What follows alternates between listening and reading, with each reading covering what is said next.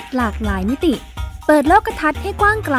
เพื่อชีวิตปลอดภัยและเป็นสุข กับรายการพิกัดเพศ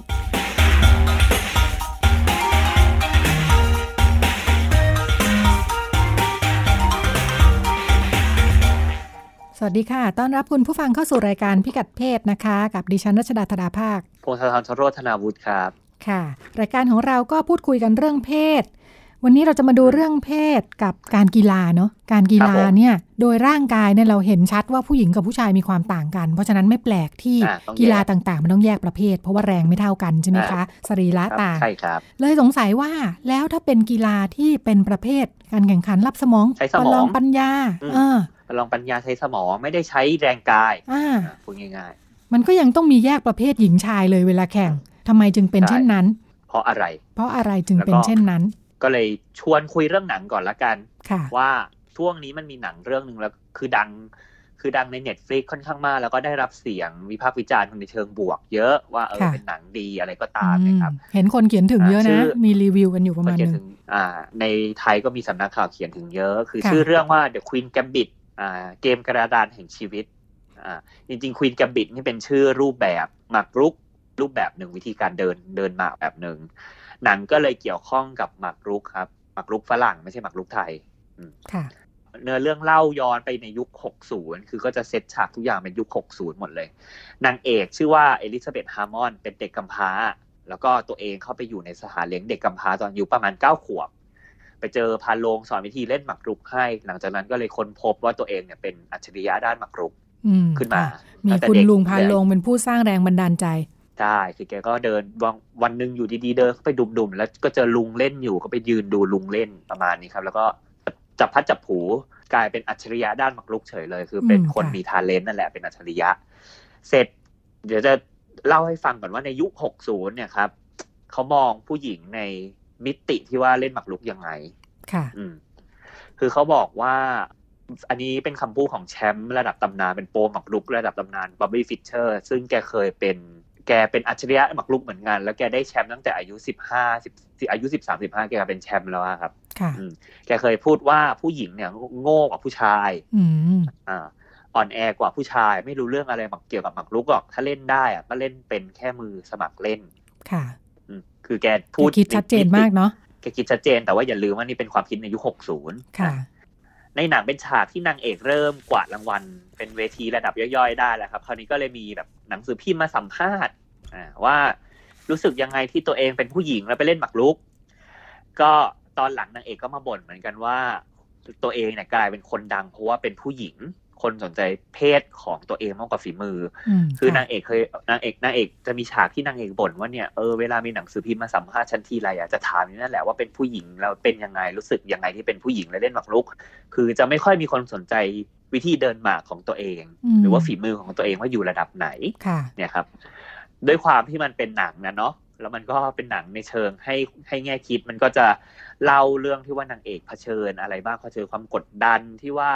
ในยุคนั้นหมากรุกอะมีแต่ผู้ชายเล่นทั้งนั้นเลยอืมอืมแต่ในท้ายที่สุดก็จบ happy ending ครับว่าตัวเองสามารถเอาชนะคู่แข่งที่เป็นแชมป์โลก แล้วก็กลายเป็นแชมป์โลกคนใหม่ขึ้นมาได้อืมค่ะแต่ว่าระหว่างทางก็จะแบบมีอุปสรรคขวากหนามอย่างในเชิงแบบเอ่อติดเหล้าติดยาผ่านประสบการณ์เลิกเหล้าหรืออะไรก็ตามนะครับ ก็มีเล่าในเชิงแบบนี้ แต่ในท้ายที่สุดก็ happy ending อ่ากลายเป็นแชมป์โลกขึ้นมาคนใหม่ ค่ะ แต่ว่าในความเป็นจริงเนี่ยครับปัจจุบันยังไม่มีแชมป์โลกที่เป็นผู้หญิงเลยเอาเหรอค่ะ ไม่มีเลยครับเอ่อเวทีหมากรุกนะครับถูกเด็กหมากรุกฝรั่งนะครับ ถูกแบ่งเป็นสองประเภท คือหมากรุกทั่วไป เรียกว่า World Chess Championship อ่าก็คือค่ะแข่งกันทั่วโลก ใครชนะก็เป็นแชมป์โลกค่ะกับเวทีอีกเวทีหนึ่งเรียกว่าเวทีหมากรุกผู้หญิงชิงแชมป์โลก ก็คือ Women World Chess Championship เอาแล้วทั่วไปใครชนะทั่วไปนี่หมายถึงผู้หญิงแข่งได้ไหม แข่งได้ครับไม่ได้อ๋อจริงๆค่ะไม่ได้แยกเพศค่ะแต่ผู้หญิงไม่เคยได้เป็นแชมป์โลกเลยอ๋อก็เลยอ่าเปิดวงให้ผู้หญิงต่างหาก เปิดวงก็เลยมีเวทีต่างหากอ๋อชื่อเวค่ะที Women World Chess Championship อืมแชมป์ล่าสุดเป็นผู้ผู้หญิงจีนครับ อายุประมาณยี่สิบต้นๆแกได้อันดับแรงค์โลกนะครับเขามีจัดอันดับแรงค์โลก แกอยู่ที่อันดับเจ็ดสิบห้าเท่านั้นเองนะทั้งทั้งที่เป็นแชมป์โลกเวทีหมากรุกผู้หญิงนะ ค่ะ แต่อันดับแต่อันว่าดับรวมเนี่ยไม่ขึ้น อันดับรวมอยู่ไกลได้ที่อันดับเจ็ดสิบห้าอยู่ค่ะไกลมาก แกเคยให้สัมภาษณ์บอกว่า ดูดูไปแล้วไม่น่าจะมีอุปสรรคขวากหนามอะไรก็ตาม ในกีฬานี้นะหมากรุกหมากรุกฝรั่งเนี่ย แต่ว่าในเชิงสรีระถ้าแข่งกันหกเจ็ดชั่วโมงขึ้นไปเนี่ยครับ ผู้หญิงจะล้าเร็วกว่าผู้ชายเหรอคือในบางเวทีอืมมันค่ะจะไม่จับเวลาค่ะเวลาเดินหมากรุกนะครับ มันจะเดิน คนหนึ่งเดินปุ๊บก็กดนาฬิกา แล้วก็ให้อีกคนเดินต่อค่ะอะคือมันจะจำกัดเวลาให้ฝั่งละสมมติฝั่งละชั่วโมง ฝั่งละสองชั่วโมง แต่ในระหว่างทางก็อาจจะบวกบวกบวกบวกบวกไป กลายเป็นแข่งหกเจ็ดชั่วโมงอืมแข่งไม่จบต้องไปแข่งวันวันถัดไปก็มี ไปไปอันแบนี้บในแยกหนังย้ายกันก็ไปเล่านนอนก่อนอย่างเงี้ยเหรอคะมีครับคือทิ้งค่ะกระดานไว้ไปนอนก่อนแล้ววันถัดไปค่อยมาแข่งอืต่ออมค่ะ อืม ซึ่งเขาบอกว่าถ้าเป็นแบบเนี้ย ผู้หญิงจะล้าเร็วกว่าผู้ชาย อืมอืม และขณะเดียวกันเนี่ยครับผู้ชายจะฝึกหนักกว่าผู้หญิงค่ะอ่าอันนี้เธอเล่าถึงวงการหมากรุกฝรั่งในจีน เธอบอกว่านักกีฬาชายครับ จะฝึกแบบใจจดใจจ่อฝึกตั้งแต่เด็กยันโตเลยอืมวันวันๆไม่ทำอะไรฝึกฝึกฝึกฝึกฝึกเปิดหนังสืออ่านนู่นนั่นนี่ฝึกฝึกฝึกฝึกไปเรื่อยค่ะๆแต่นักกีฬาหญิงเนะครับ จะมีมิติอื่น ๆ ที่มันเข้ามาในชีวิตให้ต้องตัดสินใจเยอะ คือผู้ชายเนะครับ สามารถเลือกที่จะเป็นโปรหมากรุกได้ เพราะว่าช่องทางต่างๆ มันเอื้ออำนวยค่ะ ดูอ๋อช่องทางต่างๆมันเอื้ออำนวยมากกว่า ในขณะที่ผู้หญิงก็ต้องเริ่มพิจารณาแล้วว่าเฮ้ยเราจะเล่นหมากรุกอย่างนี้ไปตลอดชีวิตมันจะรอดไหมเนี่ยอืมค่ะเราหรือเราจะต้องเข้ามหาลัยเนี่ย เราจะต้องแต่งงานไหมมีแฟนมาจีบคบกันมาหลายปี แล้วควรจะแต่งงานกับมันไหมหรืออะไรก็ตาม อันนี้มันครับเป็นเหตุหรือมันเป็นผลนะคุณมงคลธรเขาบอกตัวแชมป์หมากรุกเนี่ยเขาบอกว่ามันเป็นเหตุอืมทำให้ผู้หญิงไม่ตั้งใจฝึกเออเก็บค่ะโทษเหมือนกันว่าผู้หญิงไม่ตั้งใจฝึกเพราะแบบนี้ ในความเห็นแกนะค่ะอ่า ความเห็นแก แต่ทีนี้เขาบอกว่าต้นตอจริงๆแล้วมันอาจจะเป็นเพราะว่าหมากรุกเนี่ยเป็นกีฬาของผู้ชายหรือเปล่า เขามีค่ะคนตั้งคำถามเหมือนกันครับคุณรัชดาค่ะคือดูดูๆไปแล้วเนี่ย มันเป็นของเล่นเด็กผู้ชายนะอืมถ้าย้อนไปในอดีตค่ะเออหมากรุกเนี่ย เพราะว่ายุคหกศูนย์ย้อนไปยุคนั้นก็ได้ในหนังหมากรุกถูกจัดประเภทเป็นของเล่นเด็กชายครับ เพราะว่าค่ะผู้หญิงเด็กเด็กผู้หญิงเล่นได้แต่ตุ๊กตา อืมอืม แล้วพอเมื่อในอดีตไม่มีผู้หญิงเล่นค่ะก็ไม่มีโค้ชที่เป็นผู้หญิง หรือผู้เชี่ยวชาญที่เป็นผู้หญิง ค่ะ พอไม่มีผู้เชี่ยวชาญที่เป็นผู้หญิง ก็ไม่มีคนมาสอนเด็กผู้หญิงให้เป็นแชมป์หมากรุกครับผมค่ะคือคือจะใช้โค้ชผู้ชายสมมุติ สมมติคุณพ่อท่านหนึ่งเล็งเห็นลูกสาวตัวเองมีศักยภาพในเชิงอย่างนี้จะจ้างโค้ชผู้ชายมาสอนก็ได้ แต่ว่าระบบการแข่งขันหมากรุกนะครับ ทั่วโลก เอออันนี้แต่ว่าในสหรัฐก็ตามนะครับ มันจะแข่งตามมลรัฐแข่งตามเมืองต่างๆ ซึ่งมันอยู่ไกลทำให้ต้องมีแบบไปแข่งอะค่ะ ต้องนั่งรถไปแข่ง ซึ่งแข่งต่างที่ต่างถิ่นเนะครับพ่อแม่ไม่มีทางไว้ใจให้ลูกสาวตัวเองซึ่งเข้าวัยรุ่นหรืออยู่ในช่วงวัยรุ่นเนี่ย ไปกับไปอยู่กับโค้ชผู้ชายสองต่อสองอืมเป็นอันขาด ก็มีความห่วงใยเรื่องความปลอดภัยด้วย ห่วงห่วงใยเรื่องความปลอดภัยเพราะว่าบางครั้งเนี่ยครับมันไม่ได้แข่งวันเดียวไปเช้าค่ะเย็นกลับมันแข่งค่ะเป็นอาทิตย์ คือต้องแข่งหกรอบหกสิบสี่คนสามสิบสองคนสิบหกคนแปดคนอ่ารอบชิง รอบก่อนชิง รอบชิงอะไรก็ตาม คือมันแข่งนานค่ะอืมพ่อแม่บางบ้านนะครับไม่มีเวลาไปกับลูก บางบ้านก็ไม่อยากจ้างโค้ชผู้ชายให้ไปกับลูกอืมถ้าเป็นลูกชายก็รู้สึแบบปล่อยนี้ปล่อยได้ไม่ห่วง ลูกชายก็ปล่อยไปเลยเออแล้วก็ไปกับโค้ชจบอืมกลับมาผลเป็นไงค่อยบอก จริงแต่ลูกๆสาวจก็ริงๆถ้าถ้าเทียบความปลอดภัยในยุคนี้เราอาจจะไม่สามารถ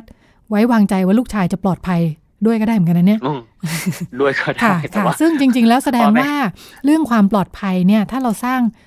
สิ่งแวดล้อมที่ปลอดภัยอืมได้เนี่ย มันจะไม่ปิดกั้นโอกามัสนก็ไม่มีปัญหาอ่าใช่ทั้งของผู้หญิงและอะไรก็ผู้ชายตามค่ะ อืมแต่โดยพ่อกับแม่ส่วนมากก็อยากให้แบบมีโค้ชผู้หญิงมาสอนลูกสาวดีกว่าไหมอะไรแบบเนี้ยครับในค่ะมุมพ่อแม่นะนะ อืม ก็อยากเป็นแบบนี้อยู่ แล้วก็มีคนตั้งคำถามเหมือนกันว่าทำไมต้องแยกเวทีออกมาเป็นเวทีหญิงล้วน อ่า คุณรัชดาก็สงสัยว่าเอ๊ะทำไมมันต้องแยกออกมา ค่ะ จริงๆมันไม่ได้แยกครับ แต่ว่ามันมีเวทีให้ เออ คือมันไม่ได้แยกหรอกเอาเข้าจริงแล้ว มันมีเวทีผู้หญิงให้ เพราะว่ามันลงก็ได้ไม่ลงมันก็ได้ ผู้หญิงสามารถเออเลือกไปแข่งเวทีใหญ่ก็ได้ ใช่ไหมอันนี้ใช่ก็ถือว่าไม่ได้ปิดกั้น ไม่ได้ปิดกั้นคือจะแข่งค่ะก็ได้แต่ในสถิติที่ผ่านมาผู้หญิง ไม่ค่อยไม่ค่อยไหวอะไม่ค่อยรอด ถ้าลงไม่เวค่อยรอดทีผู้หญิงด้วยกันอาจจะมีโอกาสกว่า ก็เลยต้องมีเวทีค่ะผู้หญิง เขาบอกว่ามีเหตุผลเหมือนกัน เพราะว่าเวทีเนี้ยกะจะทำให้ผู้หญิง แล้วก็เด็กผู้หญิงที่แข่งเนี่ยได้รับความสนใจจากสื่อมากกว่าอืมครับผม พอมีได้พอมีสื่อสนใจปุ๊บก็จะได้ค่ะรับเงินทุนสนับสนุนหาสปอนเซอร์ง่าย เพราะว่าผู้หญิงในในวงการเนี้ยบอกเลยว่าค่ะเออ หาโฆษณาสปอนเซอร์เงินทุนที่จะแข่งต่อเนี่ยยากค่ะยากมากๆ และด้วยที่ตัวเองเป็นนักกีฬาผู้หญิง ไม่ค่อยมีคนสนใจหรอกเวลาตัวเองชนะอะไรอ่าทุกวันนี้เวที Women นะครับ Women World Championship นะครับก็เลยถูกมองว่าเป็นเวทีช่วยเหลือนักหมักนักหมักรุกผู้หญิงเรื่องการเงินด้วยนะอืมผู้ชนะจะได้เงินผู้ชนะอันดับหนึ่งนะครับ ที่เป็นแชมป์โลกหญิงเนี่ยค่ะจะได้เงินหกหกหมื่นเหรียญอ่า แล้วก็ไล่ไล่ไล่ไล่ไปเรื่อยๆอ่า ถ้าเข้ารอบหกสิบสี่คนสุดท้ายก็ได้เงินประมาณสามพันเหรียญก็ประมาณแสนกว่าบาทแล้วแล้วมันเป็นเงินทุนสนับสนุนตัวเองอืมค่ะมีคนเสนอว่ายุบไปเลยไหมเพราะว่ามันดูแยกไปหน่อยไหมเพราะว่าทุกวันนี้ผู้หญิงก็น่าจะเก่งขึ้นแล้วล่ะ แต่ว่าค่ะก็ยังมีคนบอกว่าถ้าไม่มีเวทีเนี้ยผู้หญิงก็จะไม่รู้ว่าเวทีอื่นๆเนี่ยมันได้เงินไม่ขนาดนี้ไงอืมค่ะ คือมันไม่ได้เงินเยอะขนาดนี้ แล้วก็สัดส่วนนักหมากรุกหญิงที่เป็นผู้หญิงนะครับ นักหมากรุกผู้หญิงเนี่ยมีแค่สิบห้าเปอร์เซ็นต์เอง ที่อืมลงทะเบียนค่ะใน ที่ลงทะเบียนทั่วโลกทั้งหมด ค่ะ อืมพอมันมีน้อยเนี่ยครับ ก็มีระดับหัวกะทิน้อย ตัวเลือกก็น้อย ตัวเลือกก็น้อย แล้วก็คือยังหาไม่ได้เนี่ยแหละว่าจะเพิ่มเพิ่มยังไงเขาก็เลยคิดว่าการมีเวทีหญิงล้วนเนี่ย น่าจะช่วยกระตุ้นให้เด็กผู้หญิงเข้ามาสนใจหมักเล่นหมักลุกได้มากกว่าค่ะได้ดีกว่าอ่าหรือเปล่านะครับอ่าเขาก็ตั้งคำถามกันอยู่ว่ายังไม่จำเป็นต้องยุบไปหรอก อ่า แต่ว่าก็มีคนที่คิดว่าไม่จำเป็นค่ะ อืม คนคนที่คิดว่าไม่จำเป็นคนนี้คือจูดิตโพกาซึ่งแกเป็นแชมป์หมักลุกหญิง เอ้ย เป็นนักกีฬาหมักลุกหญิงครับ ได้ชื่อว่าเป็นนักหมักลุกหญิงที่เก่งที่สุดในโลก แกเคยขึ้นขึ้นระดับสูงสุดคืออันดับแปดของโลก อืมค่ะอืมคือสูงมากๆ แล้วก็แกเคย แกเคย แกไม่เคยลงแข่งเวทีหญิงล้วนเลยครับ แกแข่งเวทีเปิดตลอด อืมค่ะ แต่แกและแกก็เคยบอกด้วยว่าไม่จำเป็นต้องมีหรอกเวทีหญิงล้วนเนี่ยเพราะผู้หญิงถ้าตั้งใจเนี่ยก็ทำได้ไม่แพ้ผู้ชายหรอกค่ะอืมเอ้คุณพงศธรแล้วผู้หญิงที่เข้าไปแข่งในเวทีอ่าแชมป์รวมเนี่ยเขาอยู่อันดับเท่าไหร่อะครับผม มีตัวเลขไหมคะก็ไม่สูงครับ มีตัวเลขประมาณประมาณรอบ 64 คนสุดท้ายนะครับ ก็จะตันอืมตันกันอยู่ประมาณนี้ ก็ไม่ต่างจากอืมที่มาจากเวทีหญิงล้วน ซึ่งอยู่ประมาณ 70 กว่า มากนัก ใช่ แต่ก็สูงกว่านะแต่ก็แสดงว่าสูงกว่าอืม ก็ยังสูงกว่าแต่ตัวจูดิตเนะครับแกค่ะขึ้นแกแกเข้ารอบลึกๆได้นะ ถึงแม้แกจะไม่ได้เป็นแชมป์โลก ไม่เคยเป็นแชมป์โลกก็ตาม แต่แกเข้ารอบลึกๆตลอด แต่ว่าถ้าไปดูเอ่อครอบครัวแกเนี่ย คือพี่สาวน้องสาวแกก็แข่งหมักรุกแล้วก็พ่อแกดันเต็มที่เลยครับบ้านนี้อืมค่ะอืมคือพ่อเห็นลูกเนี่ย เออไหวก็เลยจัดดัน อันนี้ค่ะเป็นกรณีพิเศษจริง ๆ ด้วยแหละ ว่าพ่อแม่เนี่ยสนับสนุนให้ตึกให้การสนับก็สนุมานจากเต็ครอบมครัที่วแล้วก็ ด้านนี้อยู่แล้วอืมอืมครอบครัวด้านนี้อยู่แล้วเอออันนี้เป็นกรณีพิเศษเหมือนกันอ่าฟังดูเหมือนครอบครัวนักการเมืองลยชวส่งคุยลูกลงสมัครเลยอะคุณมงคลใช่มีอันนี้ก็มีความครอบครัวนักบักรุกเออเป็นแตกแตกต่างครอบครัวจากนักรู้เอ่อถ้าเทียบอย่างเงี้ยก็แตกต่างจากผู้ชาย ซึ่งไม่จำเป็นต้องมาจากครอบครัวครับนักหมากรุกก็ได้อืมอ่าสามารถเข้าสู่วงการครับได้ผมง่ายกว่า พูดถึงคุณนักแข่งขันหมากรุกจีน ที่พูดว่าผู้หญิงมีข้อจำกัดมากมายทำให้คนไม่อยากสนับสนุนเนี่ย ด้านหนึ่งดิฉันก็นึกถึงอีกหลาย ๆ เรื่องนะ ที่ทำให้เหมือนผู้หญิงเองอะ่ะไม่ได้มีความคล้ายจะว่าผู้หญิงไม่ได้มีความมุ่งมั่นทุ่มเทในในทั้งเรื่องการงานแล้วก็กีฬาที่จะไปให้ถึงนักกีฬาอาชีพเป็นแชมป์เนี่ยนะเพราะแกห่วงหน้าพะวงหลังเรื่องครอบครัวเนี่ยอืมอ่า ด้านหนึ่งเราก็ต้องมองถึงว่าความคาดหวังต่อบทบาทเรื่องเพศเนาะอ่า ในเมื่อครับผมผู้หญิงเนี่ยถูกคาดหวังว่าเอ้ยคุณจะเป็นผู้ที่ดูแล เป็นคนที่ต้องเลี้ยงลูก เป็นคนที่ดูแลครอบครัวเนี่ยทำให้ด้านหนึ่ง ผู้หญิงก็จะจัดเรื่องเนี้ย ถ้าต้องเลือกใช่ไหมครับผมอ่าแกก็จะจัดอืมเรื่องเนี้ยไว้ ไว้ก่อน เหมือนมันต้องเลือกซ้ายขวาจะไปทำงานหรือจะเลี้ยงลูกเนี่ย ถ้ายังต้องเลือกแบบเนี้ย ผู้หญิงก็ถ้าไม่เลี้ยงลูกฉันอาจจะโดนด่าก็ได้นะอ่า โดนประนามเพราะว่าโดนใช่ไหมเป็นหน้าที่เธอไม่เลี้ยงไปทางนู้นอืมเนี่ยอ่า ในขณะที่ผู้ชายเนี่ยแทบไม่ต้องเลือกไง คุณสามารถไปได้ทันทีแค่หาให้เจอว่าจะทำอะไรในชีวิตเนี่ยนะมันก็ไม่ห่วงหน้าพะวงหลัง หรือว่าถ้าเทียบกับเรื่องอาครอบครัวและการงานเนี่ยอ่าเราถึงได้เจอผู้หญิงจำนวนหนึ่งที่จะเลือกแบบงั้นฉันไม่ดูแลครอบครัวไม่มีครอบครัวอยู่เป็นโสดเลย อ่าครับตัดปัญหานี้ออกไปได้พวงหนึ่งเลย อ่าทำให้ฉันอืมสามารถใช้เวลาเพื่อทุ่มเทกับการงานได้มากกว่า อาจจะเป็นกีฬาด้วยก็เช่นกัเป็นนทางเลือกอ่าทำให้ใช่มันต้องเลือกในขณะที่ผู้ชายเนี่ยไม่ได้มีโจทย์แบบนี้อ่าถ้าจะบอกว่าเป็นเพราะผู้หญิงมีความอุตสาหะในชีวิตมุ่งมั่นน้อยกว่าเนี่ยมันก็ดูเอ่อแปลกอยู่เหมือนกันนะด้านหนึ่งอาจจะต้องดูอ่าบริบทที่แวดล้อมด้วยเหมือนกันว่าโจทย์มันเหมือนต่างกันอยู่ ก็เป็นเรื่องวงการหมากรุกของต่างประเทศใช่ไหมคะคุณนงศธรใช่ครับของขอคุณพงศธรมือเล่นทองะครับเล่นหมากรุกไหมเนี่ย จริง ๆ เล่น เล่นเล่นหมากรุกไทยอะเป็นแต่ฝรั่งไม่ค่อยเก่งเท่าไหร่อืมมันต่างแต่กัเขานจริงๆก็ไม่ได้เก่งสักสักอย่างเลยนะโอ้ค่ะ มันต่างกันเยอะไหมอะคุณพงศธรดิฉันเนี่ยเล่นหมากรุกไทยไม่เป็นครับผม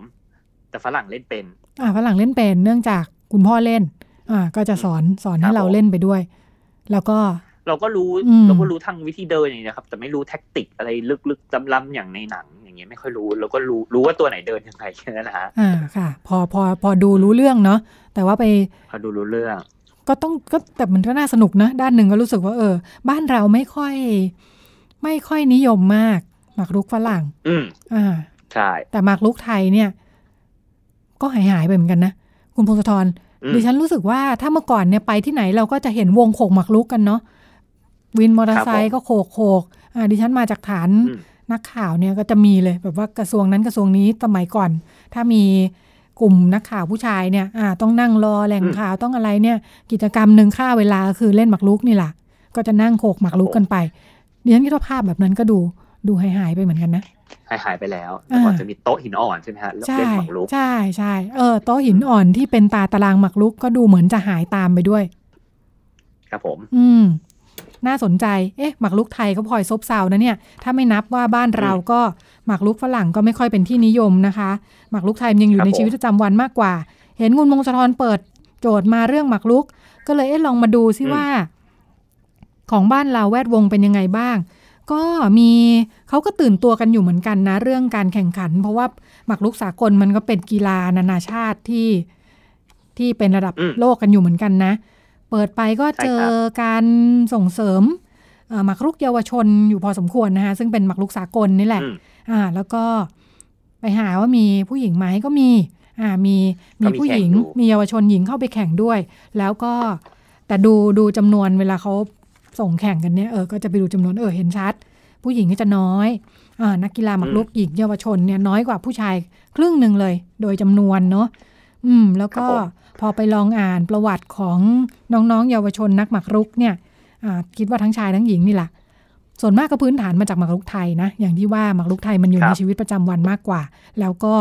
แต่ว่ามันไม่สากล คือพอจะเป็นแข่งขันจริงเนี่ยก็จะต้องเข้าไปสู่โจทย์ของหมากรุกสากล ซึ่งก็ต้องไปปรับวิธีการแท็กติกอะไรซึ่งซึ่งมีความต่างกันอยู่นะคะอืมนั่นแหละก็ไม่ค่อย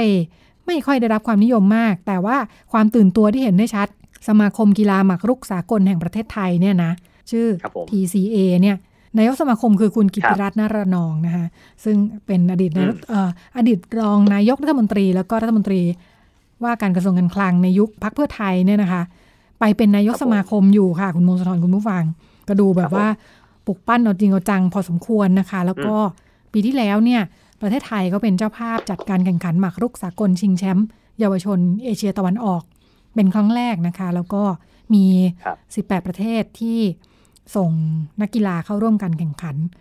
ก็อืมน่าสนใจ อย่างไรก็ดีเลยลองเอ๊ะกีฬา แข่งขัน วัดสมองประลองปัญญากันเนี่ยนะ หมากรุกไม่ค่อย ไม่ค่อยฮิตฮะ อีกอันครับหนึ่งที่น่าจะใกล้เคียงกัน เลยลองไปดู e-sport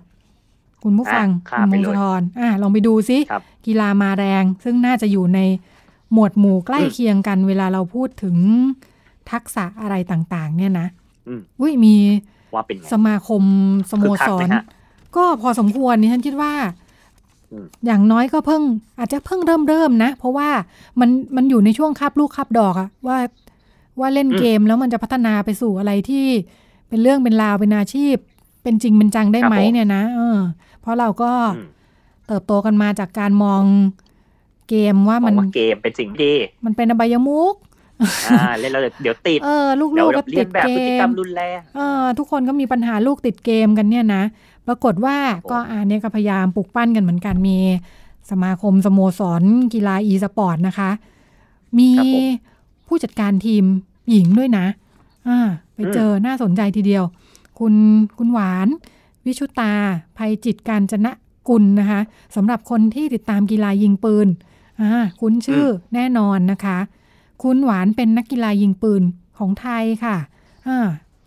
แข่งขันผ่านเวทีมาเยอะทีเดียวนะคะผันตัวมาเป็นผู้จัดการทีม ผู้จัดการทีม e สปอร์ตเนี่ยนะครับเออดิฉันก็เลยไม่ได้เนื่องจากไม่ได้ติดตามแวดวงกีฬานะ แต่ก็เลยเออลองไปดูซิอืมโปรไฟล์เป็นยังไงบ้างเนี่ย ข้าม field มายังไงเนี่ยนะคะ คุณหวานก็ลงแข่งเอเชียนเกมส์ด้วยนะคะ ยิงปืนเนี่ยอ่าเออแล้วก็แข่งรายการครับผมสำคัญสำคัญมาทั่วโลกเลยนะ แล้วก็นี่แหละไปลองดูว่า เอ๊ะ เข้ามาแวดวงยิงปืนได้ยังไง เออ เราก็ยิงปืนนี่ก็ใกล้เคียงเนาะ มันถูกมองเป็นครับกิจกรรมของผู้ชายอยู่พอสมควร ปรากฏว่าครับคุณพ่อของคุณคุณหวานนะคะก็เป็นเป็นนักกีฬา อ่าอืมเล่นทั้งแบดมินตันบาสเกตบอลรวมทั้งยิงปืนด้วย อ่า คุณวิเชียนภัยจิตการจนกุลเนี่ยนะคะ รวมทั้งพี่ชายน้องชายคุณหวานก็เล่าว่าแบบเนี้ยก็เป็นนักกีฬากันทั้งบ้านเลย ในขณะที่ลูกสาวของบ้านก็เลย ไม่ชอบไงคะคุณหวานบอกว่าตอนเด็กๆไม่ชอบเล่นกีฬาเลย อืมเล่นไม่เป็นครับกลัวเจ็บไม่ชอบเลยไม่เป็นอ่าชอบวาดรูปชอบศิลปะ และเล่นเกมครัค่ะบอือ่ามมีเล่นเกมเพิ่มมาอ่ามีเล่นเกมเพิ่มมาคือ ชอบอยู่นิ่งๆอะเออไม่ไม่ชอบทำอืมอะไรแบบโลดโผนออกไปวิ่งอะไรเงี้ยไม่ชอบนะ แต่ก็ครับผมนี่แหละ โอกาสอยู่ๆก็มาถึง บอกว่าตอนเรียนลูกเสือเนตรนารีนะเอออยู่มสามเนี่ยอืมครูคุณครูก็จะต้องมีกิจกรรมอะไรไปแข่งระหว่างโรงเรียนก็ไม่รู้เอาจับใส่ชื่อเข้าไป ปรากฏว่าเป็นการครัแข่บงผขันมกีฬายิงปืน อืม ก็อืมแข่งกันเด็กๆมั้งเนาะปรากฏว่าแข่งกันสี่สิบโรงเรียนลูกสือน่ะยิงปืนแล้วเนาะเออ เป็นเนี่ยแหละอาจจะคุณครูลูกเสือนะแต่มีกิจกรรมแข่งระหว่างครับผมโรงเรียนแล้วมีอันนี้เนี่ยอ่าใส่ชื่อใส่ชื่อให้ครัเต็บมเต็มๆไปโอ้ยชนะอืม คุณหวานว่าตอนนั้นไปอืมแข่งชชนะนะกลับมา พอมามสี่คุณครูคนเดิมบอกว่าเฮ้ยมีแข่งอีกเดี๋ยวส่งไปแข่ง คราวนี้แบบว่าระดับสากลเลยนะเอาคุณหวานก็ครับตายจะไปแข่งเป็นจริงเป็นจังต้องไปบอกคุณพ่อละคุณพ่อเป็นเนี่ยอยู่ในแวดวงยิงปืนด้วยเนี่ยอืมปรากฏว่าคุณพ่อดีใจว่าดีใจอ่าลูกที่ไม่สนใจกีฬาเลยเนี่ยเขาเป็นนักกีฬากันทั้งบ้านเนี่ย บอกคุณหวานบอกพอครับไปปรึกษาปั๊บคุณพ่อซื้อปืนมาให้เลยสองกระบอกเอาไว้ไปซ้อม อืมบอกว่ากระบอกตั้งอืมสองแสนแน่ครับ อ่า เกิดเป็นแรงเรียกว่าแรงบันดาลใจ หรือแรงกดดันเสียดายเงินเนี่ยนะก็เลยคุณหวานครับบอกว่าผมเฮ้ยโอ้โหพ่อลงทุน คุณพ่อลงทุนขนาดนี้ไม่ได้แล้วต้องจริงจังแล้วแหละ ก็เลยนี่แหละครับเข้าสู่วงการการเป็นนักยิงปืนอาชีพตอนอายุ 17 นะคะ หลังจากนั้นติดทีมชาติเตลิดเปิดเปิง แข่งขันไป 15 ถึง 20 รายการต่อปีเลยนะ ครับ นี่แหละ แข่งมาตลอดจนกระทั่ง เพิ่งจะผันตัวมาเข้าสู่วงการกีฬา e สปอร์ตตอนช่วงอายุ 28 นี่เอง อืมครับตอนช่วงกีฬา e สปอร์ตเริ่มจะมาในบ้านเราได้รับความสนใจอ่าปีปีสองปีก่อนหน้านี้ประมาณปีสองปีก่อนหน้านี้ คุณหวานมาเป็นนักข่าวกีฬาค่ะ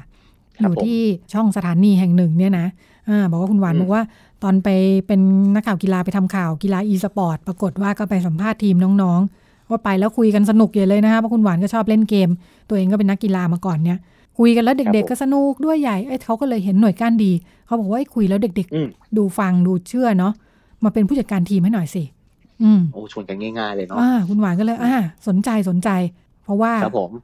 มีอันนึงน่าสนใจคุณวงศธรเขาบอกว่ากีฬาพวกเนี้ย กีฬาที่มันดูเหมือนไม่ได้ใช้แรงอะไรมากเนี่ยนะเราก็แบบเอ้ยมันก็ไม่น่ามีเกษียณกันไหมถ้ากีฬาใช้แรงเนี่ย นักกีฬาแข่งไปสักอายุช่วงหนึ่งเนี่ยเราก็จะรู้ว่าแรงมันสู้เด็กไม่ไหวเนาะเออแต่กีฬาที่แบบ รับสมองประลองปัญญาใช้สมาธิอะไรพวกเนี้ย คุณหวานบอกว่า อายุไม่น่าสักจะต้องใช้แรงยี่ห้าสามสิบเขาเกษียณกันแล้วนะอ้าวเออ แปลกไหมคือเราก็แบบคือเอก็อมีมีขเราอบไม่ได้เขอตยู่ในอาแวยุดเหมืวองนกันใช่ใช่เราก็ครับเอ๊ะผมมันไม่ได้เกี่ยวข้องกับแรงแรงไม่ตก คุณหวานบอกว่า ยิ่งถ้าเป็น e สปอร์ตเนี่ยเห็นชัดเลยสามสิบเนี่ยไม่ทันเด็กแล้ว เพราะว่าต้องเริ่มใช้ไม่ทันเด็กแล้วใช่ไหมฮะความเร็วในการตัดสินใจ อ่า อ่า พอบอกว่า 30เนี่ยไม่ทันละคือ ตัดสินใจแบบว่าเฉพาะหน้าต้องตัดสินใจเดินเกมแบบนี้ตัดสินใจอืมเคลื่อนตัวแบบนี้เนี่ยไม่ทันนะ แพ้เด็กเด็ดขาดครับอ่าเพราะฉะนั้นพออะแต่ค่ะว่าอืมนึกนึกว่านึกว่าประสบการณ์จะมีส่วนเกี่ยวข้องแบบเออนักนักสู้คนนี้ลงสังเวียนมาหลายยกแล้วเนี่ยเออประสบการณ์เยอะมองเกมขาดอย่างนี้หรือเปล่า ไม่ไม่เกี่ยวเลยใช่ไหมเนาะมันไปด้านหนึ่งมันไปอยู่ที่ความเร็ว ซึ่ง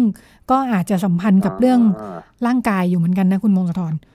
ดิฉันไม่ครับแน่ใจผมว่าหมัดหมักรุกเป็นไหมหมัดรุกอาจจะไม่เป็นถ้าถ้าวัดกันตรงนี้เนาะด้วยข้อมูลอันจำกัดของเราเนี่ยหมักรุกที่ใช้ประสบการณ์อ่าอย่างคุณพงศธรว่าเนี่ยนั่งคิดกันไปได้สองวันสามวันเนี่ย อาจจะไม่ต้องเร็วใช่อ่าแต่ไม่ว่าต้องเร็วก็ได้ พออันเนี้ยมันเริ่มมีสมรรถนะเรื่องความเร็วเข้ามาเกี่ยวข้องเนี่ย มันอาจจะด้านหนึ่งอืมมันเข้าไปสัมพันธ์กับร่างกายแล้วล่ะอ่าคุณหวานก็เลยบอกว่า พออายุยี่แปดเนี่ย พร้อมจะเกษียณแล้วอ่าถ้าเป็น e สปอร์ตเนี่ยยี่ห้าขึ้นไปเขาเตรียมเตรียมผันตัวเป็นโค้ชกันได้ละไม่ทัน ครับผมค่ะ การตัดสินใจเนี่ยไม่ทันแน่ๆ ก็เลย ด้านหนึ่งก็เหมือนเป็นการต่อยอดของนักกีฬายิงปืนที่มีพื้นฐานเรื่องการใช้สมาธิเรื่องปฏิพานต่างๆนะคะกับประกอบกับพื้นฐานที่ชอบเล่นเกม มาตั้งแต่เด็กเนี่ยคุณหวานก็เลยก้าวเข้ามาสู่แวดวงการเป็นผู้จัดการกีฬา e สปอร์ตเนี่ยนะคะ อย่างไรก็ดี พอไปถามเรื่อง e สปอร์ตซึ่งคล้ายๆ หมากรุกในแง่ที่มีการแข่งขัน เหมือนว่ามีเวทีเปิดนะคุณมงสะท้อนเท่าที่ฉันดู แต่ก็มีแยกแยกประเภทผู้หญิงด้วยเหมือนกัน เวทีหญิงล้วนอ่ามีเวทีหญิงล้วนด้วยเหมือนกันอ่าเราก็เอ้ยเออเนาะโจทย์น่าจะมาทางเดียวกันนี้แหละ ว่าคุณหวานบอกว่าที่แน่ๆเนี่ย ผู้หญิงไม่ค่อยได้รับการสนับสนุนในแวดวงกีฬาเลยนะ ในการแข่งขันเนี่ยเพราะว่าโดยสไตล์การเล่นเนี่ย ผู้ชมก็จะรู้สึกว่าเฮ้ยผู้หญิงแบบ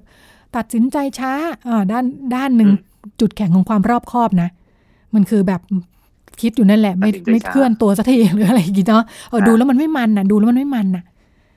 ดูผู้ชายแข่งมันกว่า อ่า เพราะฉะนั้นทางแง่แง่กีฬาเขาเรียกว่าอะไร เชิงพาณิชย์เนี่ย สปอนเซอร์สปอนเซอร์การจัดแข่งขันเนี่ยมันเทไปที่ผู้ชายทำให้อ่าทำให้ในการโดยแมตช์การจัดแข่งขันโดยอะไรเองเนี่ย ผู้หญิงไม่ไม่ไม่เท่า อย่างไรก็ดีพอคุยไล่ไปเนี่ยถามว่ามันมีโอกาสและอุปสรรคยังไงบ้าง ตั้งแต่เริ่มต้นเลยที่ผู้หญิงจะก้าวเข้าสู่ แวดวงนี้จนถึงการที่จะออยู่จนขึ้นสู่การเป็นดาวเด่นเนี่ยนะดิฉันลองสัมภาษณ์คุณหวานอะเราลองไปฟังกันดูค่ะ เกิดในข้อจำกัดของนักกีฬาผู้หญิงในวงการอีสปอร์ตนะคะ แน่นอนว่าคือด้วยสังคมไทยเนี่ยเริ่มตั้งแต่แรกแล้ว ตั้งแต่เด็กแล้ว ทุกคนมองว่าการที่เด็กเล่นเกมเยอะๆเนี่ย เป็นสิ่งที่ไม่ดี เป็นเด็กติดเกม เป็นแบบ นำพาไปสู่ให้เด็กเนี่ยไม่สามารถที่จะรับผิดชอบตัวเอง หรือชีวิตตัวเองในการดำเนินชีวิตหรือการเรียนหนังสือได้ พ่อแม่หรือผู้ปกครองเนี่ยจะก็เลยจะไม่ค่อยยอมรับ แล้วก็ไม่ค่อยสนับสนุนเท่าไหร่ตั้งแต่เริ่มแรกแล้วอันนี้เป็นสิ่งที่เด็กๆ ต้องผ่านมา step แรก คือเขาต้องพิสูจน์ตัวเอง พัฒนาตัวเอง แล้วก็รับผิดชอบการเรียนหนังสือ หรือทำหน้าที่ตัวเองให้ดีที่สุดให้ได้ก่อน step ที่สองค่ะหนูคิดว่า นักกีฬาผู้หญิงเนี่ยนะเขาถูกปิดกั้นพอสมควร แม้ว่าเขาจะสามารถพัฒนาตัวเองเป็นนักกีฬาได้ ที่ไม่ใช่การเล่นเกมไปวันๆพอเป็นนักกีฬาได้ ระดับหนึ่งแล้วเนี่ย การที่เขาจะเป็นที่ยอมรับจนที่เขาจะได้เข้าร่วมทีม ไปอยู่ในสังกัดหรือสโมสรที่มีการผลักดันให้ส่งเข้าแข่งขันเนี่ย อันนี้ก็จะเป็นโอกาสที่ยากเหมือนกัน เพราะว่าส่วนใหญ่แล้วเนี่ย หลาย ๆ คนเขาจะสนใจแล้วก็เลือกที่นักกีฬาผู้ชายก่อน เพราะรูปแบบสไตล์การเล่นไม่ว่าจะเป็นนิสัยหรือการดูแล และการอยู่รวมกัน ในการอยู่ในการบ้านแคมป์อะไรอย่างเงี้ยค่ะเขาก็จะเลือกผู้ชายมากกว่าผู้หญิงแหละยกเว้นว่า เด็กคนนั้นจะเก่งและมีฝีมือจริง ๆ คนเขาถึงอยากจะส่งเสริม ซึ่งอันนี้มันก็จะเป็นโอกาสที่ยากมากเลยที่เราจะแบบมีสักคนหนึ่งหลุดขึ้นมา แต่มันจะดีกว่าไหมว่าถ้าเกิดว่าเรามีการส่งเสริมพัฒนาน้องๆผู้หญิงเนี่ยตั้งแต่เด็กหรือตั้งแต่เยาวชนเลย ให้มาควบคู่เหมือนกับผู้ชาย มีการแข่งขันเหมือนกัน มีเงินรางวัลเท่าเทียมกัน อย่างของผู้ชายเนี่ย จะมีเงินรางวัลในการแข่งขันอย่าง เกม ROV ในปีนี้นะคะ มีแข่งชิงเงินถึง 10 ล้านบาทด้วยกัน ขณะที่ ROV ผู้หญิงโปรลีกไม่มีแข่งเลย ทั้งปีเพราะติดโควิด หรือแม้กระทั่งในต่างประเทศก็ไม่มีเลยโดนยกเลิกหมด แม้ว่าถ้าเกิดมีก็ชิงเงินกันเพียงแค่ 2 0 0แสนบาท แล้วก็มีชิงกันแค่อย่างมากสุด 6 ทีมแค่นั้นเอง ซึ่งมันเห็นได้เลยว่า ขณะที่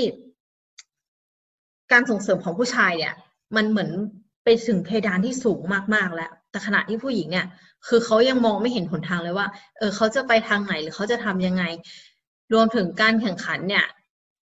ที่ไม่มีแล้วเนี่ยทำให้เขาอะไม่สามารถที่จะพัฒนาตัวเองต่อไปได้ เพราะว่ามันไม่มีรายการแข่งขันต่างๆ ให้เขาเล่นระหว่างปีเลย หรือแม้รายการเล็กๆ ทั้งที่ของการกีฬาส่งเสริมให้ก็ดีหรือภาคเอกชนก็ดีก็ไม่มีจัดการแข่งขัน มันก็เลยเป็นโอกาสที่ยากมากเลยที่นักกีฬาผู้หญิงเหล่านี้เนี่ยจะมีโอกาส เติบโตแล้วก็โชว์ฝีมือของตัวเองออกไปได้ค่ะอ่าจากที่ฟังเมื่อสักครู่นะคะ เห็นพอสมควรเหมือนกันว่ามันก็มีปัญหาอุปสรรคอยู่นะ กีฬา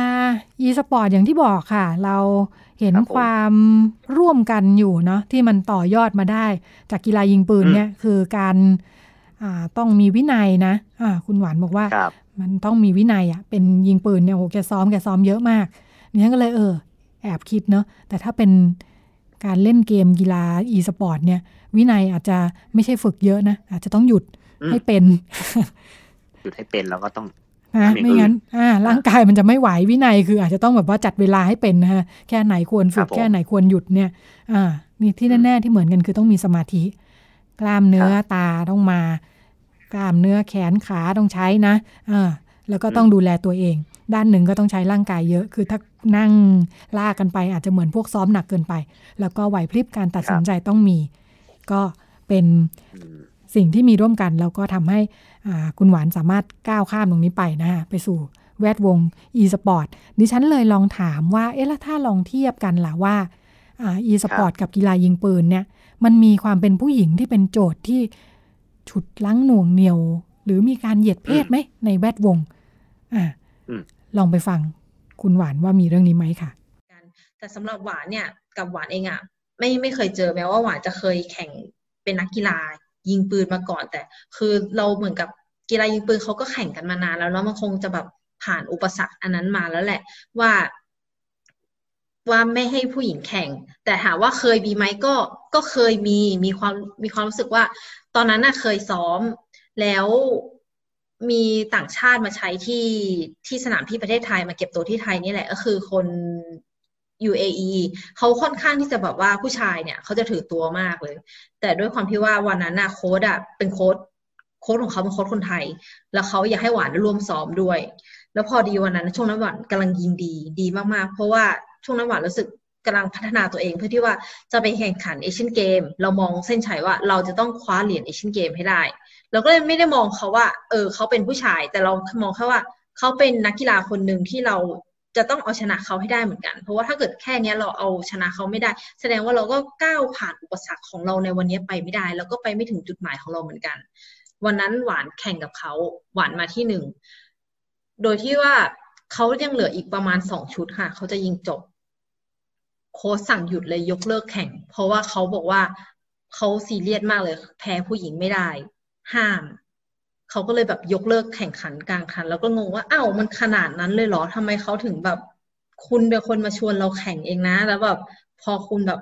จะแพ้อย่างเงี้ย คุณก็ไม่ยอมรับในความพ่ายแพ้อะไรเงี้ยค่ะ อืม ก็เป็นอะไรที่แบบแปลกเหมือนกันก็ไม่แน่ใจว่าว่าอีสปอร์ตจะมีมุมนี้หรือเปล่าว่าที่ว่าเออผู้หญิงอะชนะผู้ชายได้เหมือนกัน แล้วเขาจะเริ่มไม่แฮปปี้หรือเปล่าอะไรอย่างงี้เหมือนกันค่ะ อ่า น่าสนใจเหมือนกัน จากที่อืมคุณหวานเล่าให้ฟังนะคะกีฬายิงปืนเขาเขานำมาก่อนหน้าละเขานำมาครับนานแล้วเขาก็อาจจะต่อสู้มาแล้วเนาะเออเวลามีคนบุกอืมเบิกไปก่อนหน้าเนี่ยเออเรื่องผู้หญิงที่ไม่ใช่ที่ใช่ทางของเธอเนี่ยอ่ามันก็อาจจะถูกเขาเรียกแผ่วถางมาก่อนหน้านั้นแล้วใช่ไหมคะอ่านักกีฬาครับผมยิงปืนรุ่นหลังก็อาจจะแทรกตัวเข้าไปไม่ยากไม่มีอุปสรรคมากนะอ่าแต่ว่าอืม e-sport เนี่ยพอเป็นของใหม่เนี่ย ด้านหนึ่งเห็นชัดว่าผู้หญิงยังเข้าอืมเข้าไปไม่ง่าย เข้าไปไม่ง่ายไม่ง่าย แล้วก็อย่างที่บอกกว่าจะอ่าเติบโตขึ้นมาได้เนี่ยไม่มีแมตช์ไม่มีอะไรให้แข่งเนี่ยมันก็ไม่มีเวทีที่จะพิสูจน์ฝีมือ แล้วก็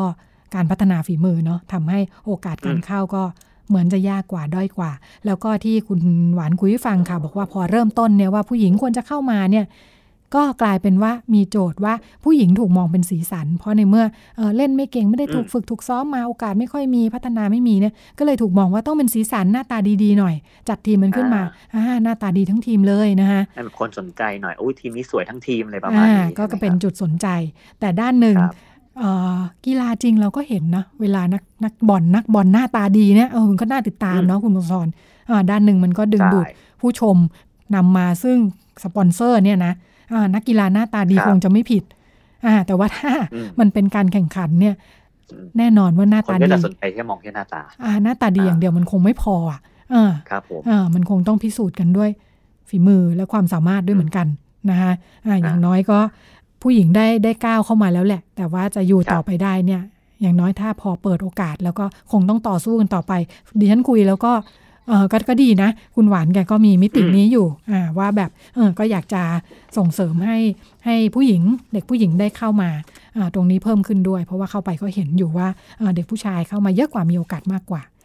ครับ ผมไปดูข้อมูลของต่างประเทศมาเหมือนกันอีสปอร์ตเมืองนอกเป็นยังไง ค่ะ เป็นยังไงอะบ้างเขาบอกก็ยังดูมีอนาคตถ้าเทียบกับหมากรุกนะครับผมคือด้วยความที่มันโตเร็วค่ะ มันโตเร็วแล้วมันก็มีความเป็นพาณิชย์ค่อนข้างสูง คือเกมมาใหม่มันออกทุกปีนั่นแหละค่ะอ่าแล้วก็ผู้หญิงก็แบบผู้หญิงที่เป็นคนดูก็เพิ่มมากขึ้นค่ะอ่าก็เลยมีความต้องการให้มีนักกีฬาผู้หญิงเพิ่มขึ้นด้วยเหมือนกันอืมเขาก็บอกว่าในบางในบางรูปแบบการแข่งบางบางอย่างนะครับ ก็ต้องการทีมที่มีผู้หญิงด้วยนะ เพราะว่าบางทีผู้หญิงอาจจะเล่นบทบาท บทบาทอื่นๆ ในทีมได้ดีกว่าด้วยความที่ e สปอร์ตบางทีมันแข่งเป็นทีมค่ะ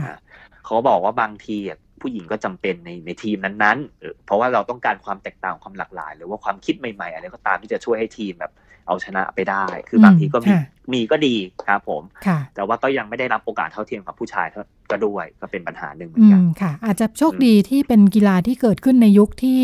เรียกว่าอะไรโอกาสและสิทธิของผู้หญิงถูกพูดถึงมากขึ้นแล้วเนอะเออใช่ถ้านึกถึงเอออย่างหมากรุกใช่ไหมคะตั้งแต่ปี 60 อย่างเงี้ยเออเรื่องอืมโอกาสสิทธิต่างๆ ไม่ถูกพูดถึงก็ยิ่งยิ่งต้องต่อสู้เยอะเนาะอ่ามาในยุคที่มันพอจะมีแนวคิดรองรับอยู่แล้วเนี่ยการได้รับโอกาสแล้วก็สนับสนุนอย่างเหมาะสมก็น่าจะเป็นอืมทำให้ผู้หญิงได้เข้ามาพิสูจน์ฝีมือกันมากขึ้นด้วยเหมือนกัน ค่ะ ค่ะ ขอบคุณมากค่ะ คุณพงศธรสำหรับข้อมูลต่างประเทศ แล้วก็เดี๋ยวเราไปกันต่อในช่วงเรื่องเพศเรื่องลูกกับคุณหมอโอค่ะ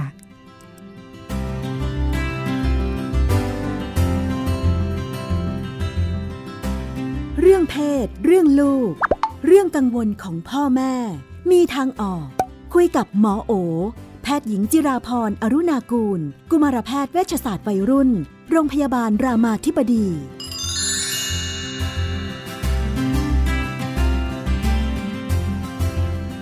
ในช่วงเรื่องเพศเรื่องลูกนะคะ เราก็อยู่กับคุณหมอโอนะคะ สวัสดีค่ะ ค่ะ สวัสดีค่ะ สารพันปัญหา วันนี้ว่าด้วยเรื่องคุณพ่ออ่าบ้านเรามีมนุษย์พ่อมนุษย์แม่เต็มไปหมดนะคะ คุณพ่อบอกว่าอายุ 30 กว่า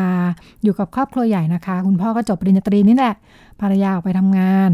แต่ว่าเนื่องจากลูกเนี่ยป่วยเป็นลมชักนะคะ ตัวเองก็เลยอยู่บ้านดูแลลูกอย่างเดียวค่ะอืมลูกตอนนี้สามขวบแล้วก็ยังเดินไม่ได้เลย ก็ต้องดูแลใกล้ชิดก็รักลูกมากนั่นแหละอืมลูกก็น่ารักค่ะแต่ว่าเริ่มไม่ใช่เริ่มหรอกรู้สึกไม่ดี เพราะว่าก็เหมือนตัวเองเป็นหัวหน้าครอบครัวเนาะควรจะทำงานหาเลี้ยงครอบครัว แต่เนื่องจากที่เลือกแบบนี้เนี่ยภรรยาเขาทำงานได้เงินเดือนเยอะกว่าค่ะอืมก็เลยต้องเลือกแบบนี้แล้วก็ต้องมีสักคนหนึ่งที่อยู่ดูแลลูกค่ะเนี่ยนะ อืม ก็เลยขายของออนไลน์อะไรกอกแกกกอกแกกไปค่ะ เริ่มรู้สึกไม่ดีขึ้นเรื่อยๆ เพราะว่าคนที่บ้านเนี่ยพี่ๆน้องๆค่ะก็เหมือนเหมือนมีความดูถูกเนาะเออเป็นค่ะลูกชายมานั่งเลี้ยงลูกไม่ได้ทำมาหากินอะไร แล้วตัวเองก็ถึงจะรักลูกแต่ก็เริ่มรู้สึกว่ามันเหนื่อยเหมือนกันว่ามันต้องดูแลตลอดเวลาไม่มีคนอื่นมาช่วยค่ะ อยากจะออกไปทำอะไรบ้างก็ไม่ได้ เพราะว่าต้องเอออยู่ตลอดแล้วก็อยู่มาเป็นปีๆเนี่ยก็เบื่อเครียดมากอืมความสัมพันธ์กับภรรยาก็ดูห่างกันไป เพราะว่าเขาก็เอ่อค่ะ กลับบ้านมาก็เหนื่อยแทบไม่ได้คุยเลยเนาะหมดแรงค่ะบางทีก็เครียดจนรู้สึกอยากจะคิดฆ่าตัวตายเหมือนกันอืมก็เลยเอ๊ะระยะยาวไม่รู้จะทำยังไงดี มันจะมีทางออกยังไงได้บ้าง ค่ะ ก็อ่าดูดูเหมือนปัญหามันจะค่อนข้างหลายอย่างนะคะ อันที่หนึ่งก็คืออาความรู้สึกที่ไม่ดีกับตัวเองในเรื่องการที่แบบไม่ได้เป็นหัวหน้าครอบครัวออกไปหาเงินเนาะ อันเนี้ยหมออยากชวนคุณพ่อคุยว่า จริง ๆคำว่าครอบครัวเนี่ยเราถูกเขาเรียกว่ามายาคติสร้างออกมาว่าผู้ชายคือหัวหน้าครอบครัวต้องหาเงินเข้าบ้าน ผู้หญิงคือคนที่ต้องดูแลลูก แต่จริงๆคำว่าครอบครัวจริงๆอะ่ะมันคือการที่คนสองคนใช้ชีวิตอยู่ด้วยกัน แล้วก็แชร์สุขแชร์ทุกข์ด้วยกันเนาะหมอมองว่าการที่คุณพ่อตัดสินใจให้ภรรยา ซึ่งได้เงินเดือนเยอะกว่า แล้วทำงานนอกบ้านแล้วตัวเองเป็นคนที่ดูแลลูกเนี่ยคือความเสียสละ ที่อาจจะไม่ใช่ความเสียสละ แต่เรียกว่าเป็นการตัดสินใจที่ดี เพราะว่าส่วนหนึ่งคือหน้าที่หน้าที่ของการดูแลลูกจริงมันเป็นใครก็ได้ มันไม่ได้จำเป็นต้องเป็นแค่แม่เท่านั้นนั้นอันนี้เราต้องกลับมาแบบคุยกับตัวเราก่อนว่าจริง ๆ สิ่งที่เราทำอยู่เนี่ยมันมันคือทางเลือกที่มีคุณค่ามากนะคะ แล้วก็เป็นการตัดสินใจที่ทำให้ครอบครัวของเราก็ประคับประคองไปได้ดีเนาะ คนอื่นจะพูดยังไงเนี่ยมันเป็นมุมมองของคนอื่น ที่เขาไม่ได้รับรู้อะไรภายในครอบครัวของเราจริง ๆ แล้วก็เอาจริง ๆ เนี่ยหมอคิดว่าบางคนถ้าให้เลือกได้อาจจะเลือกอยากทำงานนอกบ้าน ด้วยซ้ำเพราะว่ามันอาจจะเหนื่อยน้อยกว่า ที่จะต้องดูแลลูกอยู่ 24 ชั่วโมง อันนี้เป็นสิ่งที่เราควรจะชื่นชมตัวเราเองได้ว่า เออเราเรากำลังทำหน้าที่พ่อที่แบบ ต้องบอกว่าก็เสียสละแล้วก็ทำหน้าที่ที่แบบ ทำได้อย่างดีเลยนะคะ ในการตัดสินใจในตัวเลือกนี้ อย่ารู้สึกแย่กับตัวเอง เพราะว่าสิ่งที่ทำให้เรารู้สึกแย่ตัวเองนั่นคือมายาคติที่เราถูกบอกมาว่าผู้ชายเท่ากับทำงานนอกบ้านแต่จริง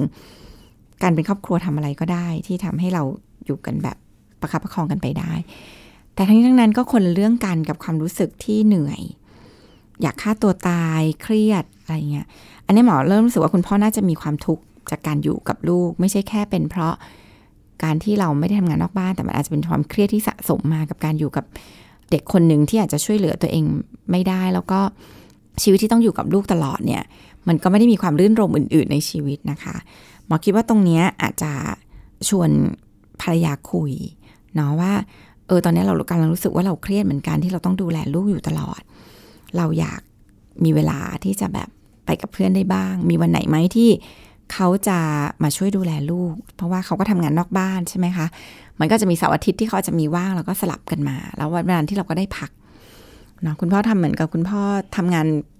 เป็นอาชีพหลักอีกอาชีพหนึ่งเลย คุณแม่ก็ทำอาชีพหลักอาชีพหนึ่งคุณพ่อทำงานอาชีพหลักอาชีพหนึ่งคืออาชีพเลี้ยงลูก แล้วก็ดูซิว่าเราจะสลับกันที่จะพักผ่อนยังไงได้บ้าง หรือเราอาจจะหาคนมาช่วยเลี้ยงลูกเราเนี่ยพวกญาติๆที่คอย ดูถูกทั้งหลายเนี่ยค่ะชวนเขามาช่วยเลี้ยงนิดหนึ่งนะดูว่าเออเอาลูกเราไปฝากได้ไหมเพราะว่าดูแล้วก็ไม่ได้อาจจะไม่ได้เลี้ยงยากเพราะว่าเขายังเดินไม่ได้สามขวบอาจจะเป็นเด็กที่อาจจะต้องการการดูแลเฉยๆเพียงแต่ไม่ได้เหนื่อยมากในการเลี้ยงดูเนี่ยเนาะก็อาจจะฝากเขาไปขอฝากไว้ที่บ้านสักครึ่งวันเรากับแฟนออกไปทานข้าวกัน เพื่อให้ความสัมพันธ์มันกลับมาแบบรู้สึกว่ามันมีคนคอย support กันและกัน เพราะว่า เข้าใจได้เหมือนกันว่าตอนนี้มันต่างคนต่างทำหน้าที่ตัวเอง มันก็ขาดปฏิสัมพันธ์กัน อีกฝั่งหนึ่งเหนื่อยอีกฝั่งหนึ่งเหนื่อยก็ไม่มีใครที่จะแบบรับฟังกันนะมันอาจจะหาเวลาที่จะแบบกลับมาพูดคุยกัน support กัน ตอนนี้หมอคิดว่าแต่ละคนต้องการคนที่จะช่วยกัน supportนะคะ แล้วก็ลูกเนี่ยหมอคิดว่าก็ก็ก็หาคนมาสลับช่วยแบ่งเบา อาจจะหาคนช่วยเลี้ยงจ้างมา วันนี้เป็นวันที่เรากับแฟนจะขอพักใช้ชีวิตด้วยกันบ้าง อันนี้น่าจะเป็นทางออกที่น่าจะพอช่วยเหลือได้ แต่ว่าเท่าที่ฟังคุณพ่อเขียนมาอันนี้หมอหมอมีความรู้สึกว่า คุณพ่ออาจจะมีภาวะซึมเศร้าอยู่นะทั้งเรื่องความรู้สึกเบื่อเครียดอยากฆ่าตัวตายนะความสัมพันธ์ก็ดูแบบห่างเหินกันเลยอาจจะอยากแนะนำให้พบจิตแพทย์ด้วย เพราะว่าบางครั้งเนี่ยการอยู่ความเครียดนานๆ ก็ทำให้เรามีภาวะซึมเศร้าได้ แล้วก็การได้รับพบจิตแพทย์ก็ทำให้เราฟื้นตัวได้เร็วขึ้น นะคะเวลาฟังแบบนี้จะเหมือนงานที่บ้านเนี่ย งานดูแลคนทำที่บ้านมันไม่ค่อยถูกมองว่าเป็นงานเนาะโอ้โห เป็นงานที่แบบต้องการความเสียสละอย่างมาก แล้วก็เอาจริง ๆ เนี่ย ถ้าถ้าให้ให้พูดจริง ๆ เนี่ยนะคะ เป็นงานที่แบบจ้างเท่าไหร่อะ ถึงจะยอมจ่ายอะหรือภาพว่าถ้าเราต้องมาทำงานแบบเนี้ยคุณต้องต้องมีคนจ้างเราเท่าไหร่ จริงๆเป็นงาน จริงๆเป็นงานเงินเดือนสูงนะเพราะว่าถึงขั้นจ้างใครไม่ได้เออถึงขั้นจ้างใครไม่ได้ เพราะว่าเงินเดือนมันต้องสูงมากอะ เพราะจริง ๆ เนี่ยเรากำลังทำงานที่มีคุณค่ามาก เงินเดือนสูงมาก แล้วก็จริง ๆ ค่าตอบแทนดีมากนะคะ เพราะว่าค่าตอบแทนคือแบบชีวิตของเด็กคนหนึ่งที่แบบเติบโตมาแบบมีคนที่รักเขาดูแลใกล้ชิดจริง ๆ ก็เป็นงานที่มีคุณค่ามาก อย่ามองว่าแบบ โอ้โห สบายจังเลย อยู่บ้านเลี้ยงลูกเนี่ย โอ้โห เรามาเลี้ยงดิ จะอยากทำงานนอกบ้านเอาจริง หมอเองเนี่ยเป็นคนหนึ่งเลยที่แบบ ไม่เคยกล้าตัดสินใจจะเลี้ยงลูกอยู่บ้านเลยอะทั้งที่รู้หลักทฤษฎีทุกอย่างเลยนะว่าแบบ การมีเวลาทุ่มเทกับลูกจะ แต่รู้เลยว่าแบบ โอ้ไม่ไม่สามารถจริง ๆ ยังเสียสละไม่พอ ก็แบบเออ ก็พยายาม balance ไปอย่างเงี้ย แต่เราก็รู้ว่า มันเป็นงานที่แบบต้องอาศัยพลังใจแล้วก็ โอ้โหต้องอาศัยแรงมากเลย เพราะฉะนั้นอย่าดูถูกคนที่ทำงาน เป็นแม่ฟูทามว่าแหมเขาสบายน่าอิจฉาอะไรอย่างเงี้ยโอ้โหนี่เราจะนึกภาพได้ง่ายเวลาคุณพ่อบ้านออกไปทำงานข้างนอก แล้วคนที่อยู่ที่บ้านเป็นเป็นภรรยาใช่ก็จะรู้สึกว่าเธอไม่เห็นจะเหนื่อยเลยก็อยู่ฉันไม่ไม่ไปหาตังอะไรเงี้ยมันดีตรงช่วงที่ลูกไปโรงเรียนอ่าอันนั้นมันมีเวลาพักจริง เพราะว่ากลางวันไม่ต้องทำงานก็จะเหนื่อยช่วงรับส่งกับตอนเย็นเนาะ แต่ว่าทั้งนี้ทั้งนั้นงานอยู่กับเด็กเนี่ย คือก็อาจจะมีงานไม่กี่อย่างที่จะเหนื่อยกว่านี้คือสุดๆแล้ว เออ เพราะมันแบบเนาะต้องอยู่พอฟังสถานการณ์แบบที่ลูกป่วยที่ดูดูจะเรียกว่าพิการก็น่าจะที่เลี้ยงเราไม่มีพัฒนาการได้ง่าย ๆ เนี่ยก็คงจะต้องลากกันยาว ใช่ ก็ก็ต้องอาศัยพลังใจ คือหลักๆ ก็ยอมรับกับสิ่งที่มันเป็นเนาะว่าแบบอะ ก็เขาก็อยู่ตรงเนี้ยในแบบเนี้ยในแบบของเขาซึ่ง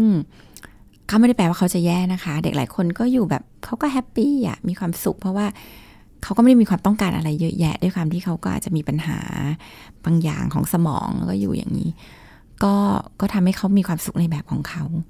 แล้วก็คาดหวังเขาในแบบของเขาอะ อย่าไปแบบ อยากให้เขาเดินได้ อยากให้เขาหายคือไอความคาดหวังตรงนั้นหลายครั้งมันก็บั่นทอนเราเนาะมันไม่เกิดขึ้นสักที มันไม่เป็นอย่างนั้นสักทีมันก็การอยู่กับปัจจุบันก็อาจจะช่วย คือมันก็เป็นอะไรที่พูดง่ายอะถ้ามันไม่เกิดกับเราพี่นุ่น แต่ว่ามันก็เป็นเรื่องที่เอาจริงคือมันก็เป็นเรื่องยาก แต่ว่ามันก็อาศัยอาศัยการปรับวิธีคิดแล้วก็อาศัยเวลาที่ค่อย ๆทำให้เราอยู่กับมันแบบ เอออยู่ได้ต้องค่อยๆค่อยๆแกะ ทีละเรื่องเหมือนกันเนาะอืมอย่างอันนี้ก็แกะทีพอละฟังดูเรื่องเหมือนใช่ทุกอย่างมารุมมาตุ้มไปหมดโจทย์ก็ยากอยู่ใช่โจทย์มีความยากอยู่ในตัวเอง แกะเรื่องตัวเองก่อนเลยมเอาตัวเองให้รอดขึ้นมาก่อน เพราะว่าคุณพ่อดูดูดูหนักเหมือนกัน ปัญหาจริงก็มีอยู่ ปัญหาในตัวเองก็ใช่เป็นความเครียดเนาะใช่ใช่ค่ะแล้วก็ตัดปัญหาที่เป็นเรื่องของคนอื่นออกไป คนอื่นมองไม่ดีอะไรนั้นอันนี้คือเรื่องของคนอื่น เป็นปัญหาของเขาอย่าเอามาเป็นปัญหาของเรา อันดับถัดไปอ่ามาคุณแม่กันบ้าง คุณแม่มีโจทย์ว่ามีลูกสองคนนะคะ ลูกสาวอายุสิบสี่แล้วดูห้าวหาญเป็นทอมบอย สามีก็ไม่เห็นจะว่าอะไรนะเออแต่พอลูกชายสิบเอ็ดขวบ เริ่มจะดูเป็นสาวขึ้นเรื่อยๆเนี่ยทำไมสามีเครียดขนาดนี้อืมเออก็เลยเอ๊ะส่วนคนส่วนใหญ่เขาก็เหมือน ยอมรับทอมดี้ได้มากกว่าตุ๊ดกระเทยหรือเปล่า อืมทำความเข้าใจกับสามีกับลูกๆยังไงกันดี ก็เป็นอย่างนั้นจริง ๆ คนส่วนใหญ่ยอมรับกับ ทอมดี้ได้มากกว่า คือทอมเอาอย่างเงี้ยทอมละกันทอมกับตุ๊ด เพราะว่าเวลาที่เป็นทอมเนี่ยมันจะไม่ได้ข้ามเพศมาก เพราะว่าผู้หญิงเนี่ยพี่นุ่นมันมันมีความเขาเรียกว่ามีความเปิดกว้างในด้านการแสดงออกทางเพศเนี่ยสูงกว่าผู้ชาย คือหลายคนบอกโอ้ยสิทธิผู้หญิงถูกจำกัดเปล่า จริง ๆ ถ้าพูดถึงเรื่องของการแสดงออกด้านเพศนะ ผู้หญิงเนี่ยกว้างมากเลย ใส่กางเกงได้ ใส่กางเกงได้ ผมยาวได้ ผมสั้นเอ้ยผมได้สั้นผมได้ซอยได้อืมค่ะอ่า ขึ้นมาใส่จะค่อมจะหนีบก็ได้ จับแก้วจะยกจะคือคือผู้หญิงเนี่ยสามารถที่จะแสดงออกแบบคลอสไปที่ผู้ชายได้เยอะมากเสื้อจะใส่สีอะไรจริงๆไม่ผู้หญิงเนี่ยไม่มีติดเลยนะ อันนี้นึกถึงตอนที่น้ำเงินเคยคุยกันเทาเรื่องดำเอ่อเด็กผู้หญิงในโรงเรียนประท้วงมากกว่า เนื่องจากกว้างกว่า แต่ว่าแสดงออกได้ถูกได้จำถูกกัดถูกกลายเป็นถูกจำกัดเยอะ เยอะใช่ เพราะว่าเพราะมันเพราะมันแสดงออกได้กว้างกว่าไงมันเลยถูกจำกัดเยอะไปหมด ผู้หญิงเนี่ยมันก็เลยแบบกลายเป็นว่าสมมติว่าลูกคนหนึงเป็นทอมเนี่ยแล้วจะลุกมาใส่กางเกงเนี่ยพ่อแม่ก็ไม่ตื่นเต้นอะไรมาก เพราะมันก็จะดูแบบเป็นผู้หญิงห้าวๆได้อะมันมันก็จะมีความแบบเขาเรียกว่ามีการยอมรับกับการเป็นทอมได้ง่ายกว่า และพอเป็นตุ๊ดเนี่ยมันมันจะชัดว่ามันจะข้ามเพศเราชัด เพราะว่าพอแค่ออนแอนน่ะมันก็จะดูแบบ เอ้สาวออกแต่อแตกอะไรแต่พอผู้หญิงห้ามๆก็จะดูแบบ ผู้หญิงแมนๆคือมันมันจะมีความแบบเปิดกว้าง คือผู้ชายมันจะถูกตีกรอบแคบ ผู้ชายเกิดอยากใส่กระโปรงขึ้นมานี่พ่อเดือดร้อนละ จะออกไปไหนเจอลูกใส่กระโปรงอะไรเงี้ย มันเป็นธรรมดาเลย ที่ตุ๊ดจะถูกยอมรับยากกว่าลูกที่เป็นทอม อันที่สองเนี่ยหมอคิดว่าเวลาที่ลูกชายเป็นตุ๊ดเนี่ยมันสะเทือนความเป็นผู้ชายของพ่อมากกว่า เพราะว่าเวลาที่เรามีลูกชายแล้วลูกชายเหมือนไม่เป็นแบบเราอะมันกลับมาสะท้อนในความเชื่อของพ่อแม่เนาะว่า เราเป็นต้นแบบที่ไม่ดีหรือเปล่า ลูกเลยแบบ เราเลี้ยงลูกมาไม่ดี ลูกเลยออกมาไม่เป็นผู้ชายแบบเรา มันมันมีความแบบรู้สึกผิดถูกกล่าวโทษ โดยเฉพาะในสังคมอะ่ะก็จะมีความเชื่อที่เป็นมายาคติมาว่า พ่อที่ไม่ใส่ใจลูกลูกก็จะกลายเป็นตุ๊ดแต๋วอะไรเงี้ย เกย์อะไรเงี้ยมันมันมีความเชื่อที่ผิดผิดๆแบบเนี้ยล่องลอยอยู่ในกระแสสังคมเพราะฉะนั้นการที่ลูกคนหนึ่งเป็นตุ๊ดเนี่ยพ่อคนพ่อจะรู้สึกรับไม่ได้มากกว่า เพราะว่าการรับไม่ได้นั้นจริง ๆ ไม่ใช่แค่รับไม่ได้กับกับการเป็นตุ๊ดของลูก แต่ว่าเป็นการรับไม่ได้กับความรู้สึกที่มีกับตัวเอง ว่าฉันเป็นพ่อที่ไม่ดีหรือเปล่าในมุมของคนเป็นพ่อเพราะฉะนั้นลูกที่เป็นตุ๊ดก็เลยยากกับคนที่เป็นพ่อมากกว่านะคะ แล้วก็มันก็รวมไปถึงอย่างอื่น เช่นอ่าบางคนก็จะมากับครอบครัว บางวัฒนธรรม เช่น ครอบครัวคนจีน อยากมีลูกสืบสกุลอะไรอย่างเงี้ย พอเป็นตุ๊ดมันก็จะแบบอ้าววงตระกูลของฉันเข้าจะไปหลายเด้งกุดละ อ่า มันไม่มีใครสารต่อ ที่จะมีนามสกุลนี้อะไรเงี้ย มันก็จะมีความอื่นๆของของการเป็นตุ๊ดอดเกาะผ้าเหลือง อย่างเงี้ย ก็จะมีความแบบตายละ เดี๋ยวลูกไม่ได้บวชให้เรา เดี๋ยวเราไม่ได้ขึ้นสวรรค์อะไรเพราะฉะนั้นผู้ชายมันก็เลยจะมีแบบบางบทบาทเหมือนกันที่หรือมีรายละเอียดสูงอยู่เนาะหรือถูกคาดหวังในมุมหนึ่งที่ที่อาจจะทำให้เกิดความรู้สึกผิดหวัง แล้วก็ยอมรับได้ยากกว่า ต้องทำยังไงดี ก็ลองรับฟังว่าสามีคิดยังไงอะก็เข้าใจความรู้สึกเขาอ่าแล้วก็มองว่าเขามองเขามีมุมมองกับเรื่องการเป็นเพศหลากหลายยังไง ซึ่งหลายครั้งก็จะไปเจอแหละว่ามันก็จะไปจบที่แบบไม่อยากให้ลูกผิดปกติอะไรเงี้ยพวกนี้บางอย่างเราแก้ด้วยข้อมูลใหม่ๆเนาะชุดข้อมูลใหม่ๆ ที่เรารู้แล้วว่า คนเป็นเพศหลากหลายไม่ได้เป็นคนผิดปกติ เป็นมนุษย์ปกติที่มีความแตกต่างจากคนอื่นเฉยๆเหมือนถนัดขวาถนัดซ้ายนะคะเขาอาจจะมีความคาดหวังบางอย่าง เช่น กลัวลูกจะแบบไม่ได้แต่งงานไม่ได้มีครอบครัวอะไรเงี้ย หรือเดี๋ยวตระกูลเราจะไม่มีใครสืบทอดอะไรเงี้ย ก็จะชวนเขาคุยอะว่ามันสำคัญยังไงนะพ่อ การที่ตระกูลเราจะมีคนสืบทอด วันหนึ่งเราตายเราก็อยู่ในหลุมศพเราก็ไม่ได้รู้แล้วมั้งว่าตระกูลเราจะมีใครบ้างอะไรเงี้ย ก็ก็ชวนเขาคุยชวนเขาคิดน่ะว่าอะไรที่มันติดใจเขาที่มันเป็นทั้งความคาดหวังของเขา เป็นความคาดหวังของเขาที่มีกับลูก เป็นมุมมองของเขาที่มีกับเรื่องนี้ อะไรแก้ไขได้ก็ช่วยแก้ไข อะไรที่ปรับได้ก็ช่วยเขาปรับลดความคาดหวังบางอย่างได้อะไรเงี้ยหลักๆ เลยก็คือทำให้เขาเห็นว่าเออการการเป็นตัวเองของลูกเป็นเรื่องสำคัญ เขาไม่ควรจะใช้ชีวิตแบบไปตามความคาดหวังของเราโดยที่เขาไม่มีความสุข เพราะนั่นแปลว่าเราไม่ได้รักลูกเราจริง ๆ เรารักตัวเราเอง ก็ชวนเขาคุย แล้วก็รับฟังเขา ถัดไปนะคะ อันนี้เป็นเรื่องสภาพแวดล้อมที่ไม่เหมาะสมกับเด็กๆ อาบอกว่าในซอยบ้านก็มีคาราโอเกะร้านเหล้านะคะ ตอนกลางคืนก็จะมีผู้หญิงแต่งตัวว่าๆแบมๆเนี่ยมายืนอยู่หน้าร้าน เชิญชวนลูกค้า บอกว่าตอนนี้ลูกสาวก็อายุหกขวบแล้วนะคะ เวลาเข้าออกบ้านนี่ก็จะผ่านร้านเหล่านี้ ทุกวันลูกๆก็จะมองมองมองจะโง่เข้าไปดู อืม จะอธิบายลูกให้เข้าใจเรื่องเหล่านี้อย่างไงดี ก็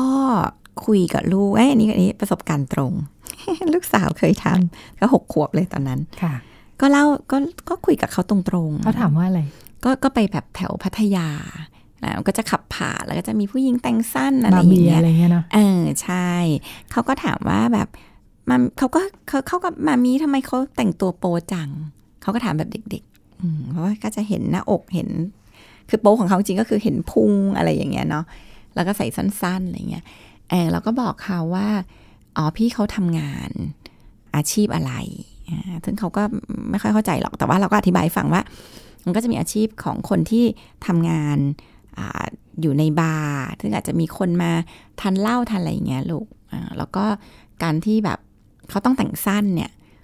ก็เป็นเพราะว่ามันทำให้เขาดูรู้สึกว่ามันดูแบบน่าสนใจมากขึ้น ผู้ชายอยากอาจจะอยากแบบมองมากขึ้นอะไรเงี้ย แต่ก็อันนี้ก็เป็นสิทธิ ของแต่ละคนเราก็คุยกับลูกให้ฟังว่านี่เป็นสิทธิ บางคนก็อาจจะชอบให้คนมอง ในรูปลักษณ์แบบนี้เห็นหน้าอกเห็นก้นบางคนก็จะไม่ชอบ บางคนก็จะรู้สึกไม่ได้อยากเปิดเผย หน้าอกก้นให้ใครดูก็แล้วแต่คน บางคนก็อาจจะไม่ชอบ แต่ว่าเขาก็อาจจะทำตามหน้าที่อะก็เป็นงานของเขา ก็เป็นงานในรูปแบบหนึ่ง ก็ชวนลูกคุยว่า มันก็มีงานอะไรบ้างที่บบอะบางทีก็ต้องแต่งชุดสั้นๆเนี่ยลูกก็พูดกันมาว่า นักว่ายน้ำเออใช่ใช่นักกีฬาว่ายน้ำเอออย่างนั้ลูก พี่เขาก็ต้องใส่สั้น แต่มันก็เป็นงานของเขาที่เขาต้องใส่ใส่ชุดที่มันอาจจะดูโป๊ดูแบบ แต่ว่ามันก็คืองานเนาะคือถ้าเรามองและเข้าใจได้ว่า มันเป็นงานมันก็จะไม่ได้มองว่า เป็นความไม่ดีเป็นความโป๊อะไรเงี้ย ก็ก็สอนลูกประมาณนี้ให้เขาแบบให้เขาเข้าใจในเรื่องบริบทของอาชีพ ที่บางคนก็ก็มีเรื่องเครื่องแต่งกายที่มันจะต้องทำอาชีพในแบบนั้น อย่างเราไปเดินมีมอเตอร์โชว์ก็จะมีคนใส่สั้นๆอะไรเงี้ยแล้วก็บอกว่าเออมันก็เป็นอาชีพลูกแต่เดียวกันเนี่ยเราก็ต้องบอกลูกว่า เออมันก็เป็นสิทธิ ที่เราก็จะไม่ใส่อย่างนั้นก็ได้ เราอาจจะไม่ต้อง แปลว่าอยากให้ผู้ชาย ผู้หญิงทุกคนต้องอยากให้ผู้ชายมองหน้าอกมองก้น เราอาจจะไม่ได้ชอบก็ได้บางคนก็รู้สึกว่า ไม่ชอบให้คนมามองแล้วเหมือนกับละลาบละล้วง หรือทำให้อึดอัด ถ้าเราไม่ชอบเราก็เราก็ไม่ต้องแต่งก็แล้วแต่เราเอหรือเราอยากจะแต่งในบริบทแบบไหนไปเที่ยวทะเลเราอยากใส่เราก็ใส่อะไรเงี้ยมันก็เป็นสิทธิของเราถ้าลูกโตขึ้นต้องอธิบายเพิ่มขึ้นไหม อย่างถ้าอาชีพมันไปเกี่ยวข้องกับเรื่องการค้าบริการเรื่องเพศเรื่องอะไรอย่างเงี้ยค่ะ ก็คุยได้นะคะ ตอนนั้นพอดีหกขวบก็คุยแค่นี้เองว่าเป็นอาชีพ แต่ว่าถ้าถ้าถ้าลูกโตขึ้นก็อาจจะคุยได้ว่า เออ อาชีพของเขาเนี่ยส่วนหนึ่งก็อาจจะมีเกี่ยวข้องกับเรื่องของการขายบริการทางเพศอะไรเงี้ย ก็อาจจะชวนเขาคุยว่ามันดียังไง มันไม่ดียังไง มันเป็นอาชีพได้ไหม หรือมันไม่ควรเป็นอาชีพ ซึ่งอันนี้มันก็ ก็ก็แล้วแต่มุมมองของแต่ละคนนะว่าว่าแต่ละคนมอง เพราะว่าแต่ละคนให้คุณค่ากับคนละเรื่อง บางคนให้คุณค่ากับการอยู่รอดอย่างเงี้ยเขาก็มองอาจจะมองก็ได้ว่าก็จะเป็นอาชีพก็ได้ บางคนให้คุณค่ากับเรื่องศีลธรรม จัญญาอ่าก็จะมองว่าไม่ควร เด็กยุคใหม่บางคนอาจจะมองถึงขั้นว่า เอ้ยมันเป็นอาชีพได้มันลดอาชญากรรม มี งานวิจัย ว่าประเทศที่มีอาชญากรรมลดลงอะไรเงี้ย คือคือมันก็แล้วแต่มุมมองและบริบทที่เด็ก ๆ มอง เราเรามีหน้าที่ชวนเขาคิด ชวนเขาหาคำตอบ ชวนท้าทายเขาที่จะ ท้าทายสิ่งที่เขาเชื่อว่าจริงไหม มันมันเป็นอีกมุมหนึ่งได้ไหมถ้ามันมีแต่อย่างนี้เต็มไปหมดเลย ทุกคนมุ่งมาทำอาชีพแบบนี้มันจะดีไหมคือ คือมันตั้งคำถามได้หมดเลยอะ เราก็ให้เขาค่อย ๆ แบบตกตะกอนเป็นความคิดของเขาเองว่าเขามองยังไงคิดยังไงด้วยด้วยการลองหาข้อมูล ด้วยการลองฟังความคิดที่หลากหลายเออแล้วก็จริง ๆ พ่อแม่ก็เป็นคนหนึ่งแหละที่จะใส่เขาเรียกว่าใส่ค่านิยมความเชื่อในแบบของเรา ซึ่งเราแชร์ได้นะคะ ลูกจะเชื่อไหมก็เป็นหน้าที่ของลูก ก็เป็นเรื่องของลูกไป แต่ว่าเราก็แชร์มุมมองของเราได้ เพราะว่าเราเองก็มีนะมีมุมมองแบบของเราอะ่ะ เพราะเราก็ยึดโยงกับเรื่องบางอย่างในแบบของเรา เพราะฉะนั้น แต่เหมือนไม่ได้พยายาม ไม่ได้พยายามให้ลูกต้องเชื่อด้วยเนาะถ้าฟังแบบนี้ อืม เพราะว่าเอาจริง ๆ ยุคสมัยเรายุคสมัยลูกก็คนละแบบนะคะ แล้วก็การที่แบบเอาจริงวิธีคิดด้วยนะ วิธีคิดสมัยก่อนเนี่ย มันเป็นวิธีคิดแบบตัดสินอะเลว ดี ชั่ว